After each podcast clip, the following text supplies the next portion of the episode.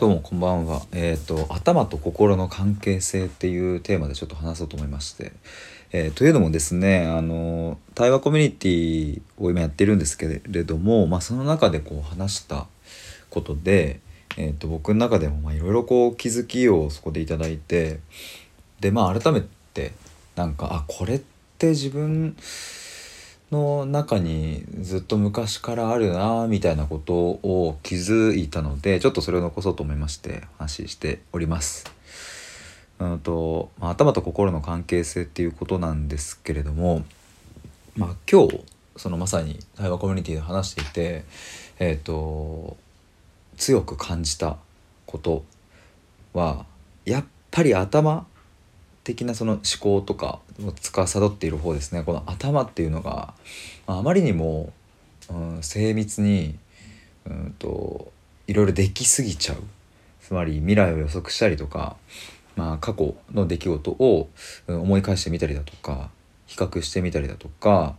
うん、いろんなシミュレーションをできちゃう。だからこそうんとすごくいい側面もたくさんあってまあそれがあったから、まあ、こうしてまあいろいろこう発展してきたわけですけれどもまあもどかしいのはやっぱり人間にも心があって思考頭頭脳だけでは生きていけないむしろまあ心の方が大事だったりする局面もあるっていうことなんですよね。だから僕はずっとまあ幼い頃からうんと自分の例えばそうだな本音みたいなものをですねその場で相手に伝えるっていうことを避けて通ってきたシーンはやっぱりとっても多くて。うんでそれは、うん、必ずしも全ての自分の思いを言わないっていうことではないんですよね。だからもちろん言う時は言うんですけれどもじゃあ一体どんな時に何を言わないのかっていうところで言うと相手との関係性が、うん、僕の発言によって何か支障が出てしまうとか歪んでしまうだろうというふうに、えー予測ができた時に、えー言わないんですね。でその予測っていうのは、まあ、頭の思考が行っているわけですけれどもうんそれってまあ当たる時もあれば、まあ、当たらない時もあって、まあ、ぶっちゃけ言ってないので結果は分かんないんですけれども、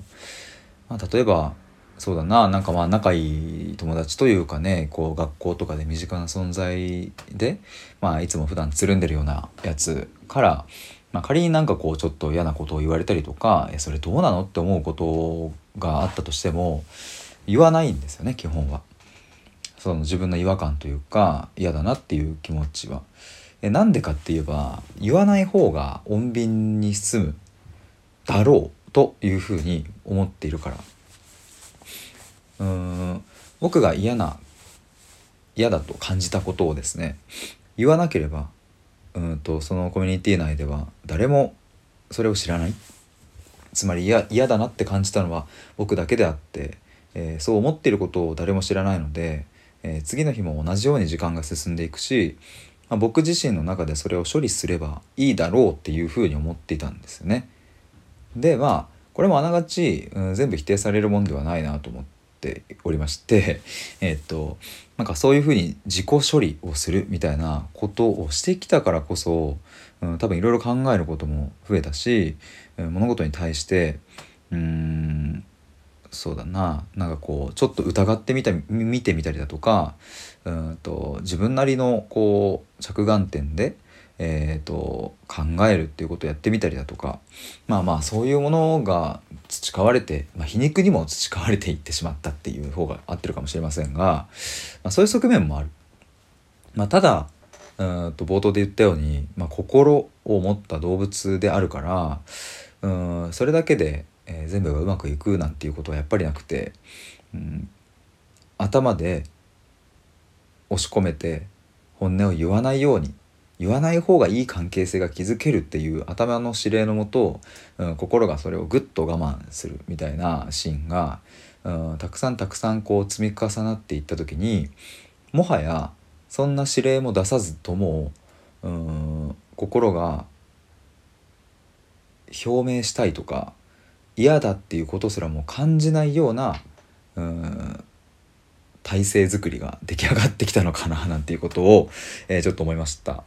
なんかこれ関係性とか言っといてですねなんかまだあんまりうんなんかまとまってないのでちょっと2本目の収録に入りたいと思います。